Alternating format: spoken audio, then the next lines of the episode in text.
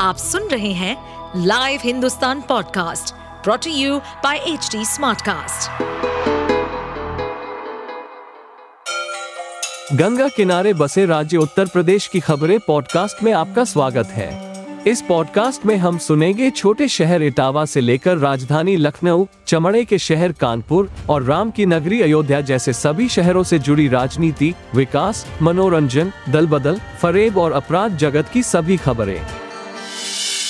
Samajwadi party के राष्ट्रीय महासचिव आजम खान की मुश्किलें अभी और बढ़ सकती हैं। अब्दुल आजम के दो जन्म प्रमाण पत्र मामले में सजा सुनाए जाने के बाद भी उनकी मुसीबतें अभी कम नहीं हुई हैं। अब बताया जा रहा है कि आयकर विभाग लखनऊ और सीपीडब्ल्यूडी टीम सुबह रामपुर पहुंची। यहां पर आजम खान की जौहर यूनिवर्सिटी की बिल्डिंग्स का वैल्यूएशन हो रहा है। इसी के साथ अब ये पूरा अनुमान लगाया जा रहा है कि आजम खान के आने वाले समय में मुसीबतें और ज्यादा बढ़ सकती हैं। इसके अलावा ये भी बताया जा रहा है कि अब्दुल्ला आजम जल निगम भर्ती घोटाले का मुकदमा भी उन पर भारी पड़ सकता है। इस बहुचर्चित मामले में जांच एसएसआईटी ने की थी। सपा शासनकाल में हुए बहुचर्चित जल निगम भर्ती घोटाले की जांच में आजम दोषी पाए गए थे। अब बात जौहर यूनिवर्सिटी की कर ले तो पहले से जौहर यूनिवर्सिटी पर सरकार के आदेश से अधिक जमीन अधिग्रहण का मामला चल रहा है।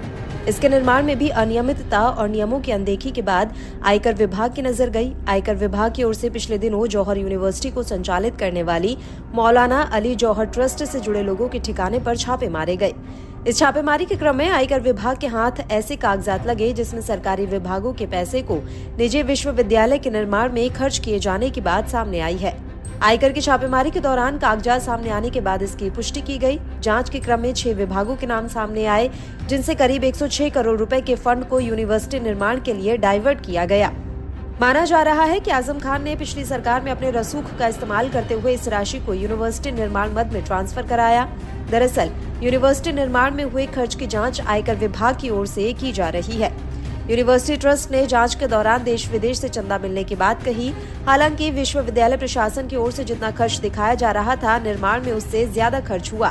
इसके सिरे को लेकर कागजातों को खंगाला गया तो सरकारी विभागों से यूनिवर्सिटी ट्रस्ट को पैसे आने की बात सामने आई। अब इस बीच सुबह सुबह टीम रामपुर पहुंची है और आजम खान की जौहर यूनिवर्सिटी की बिल्डिंग्स का वैल्यूएशन की कार्रवाई शुरू कर दी गई है। आप सुन रहे थे हमारे पॉडकास्ट उत्तर प्रदेश की खबरें।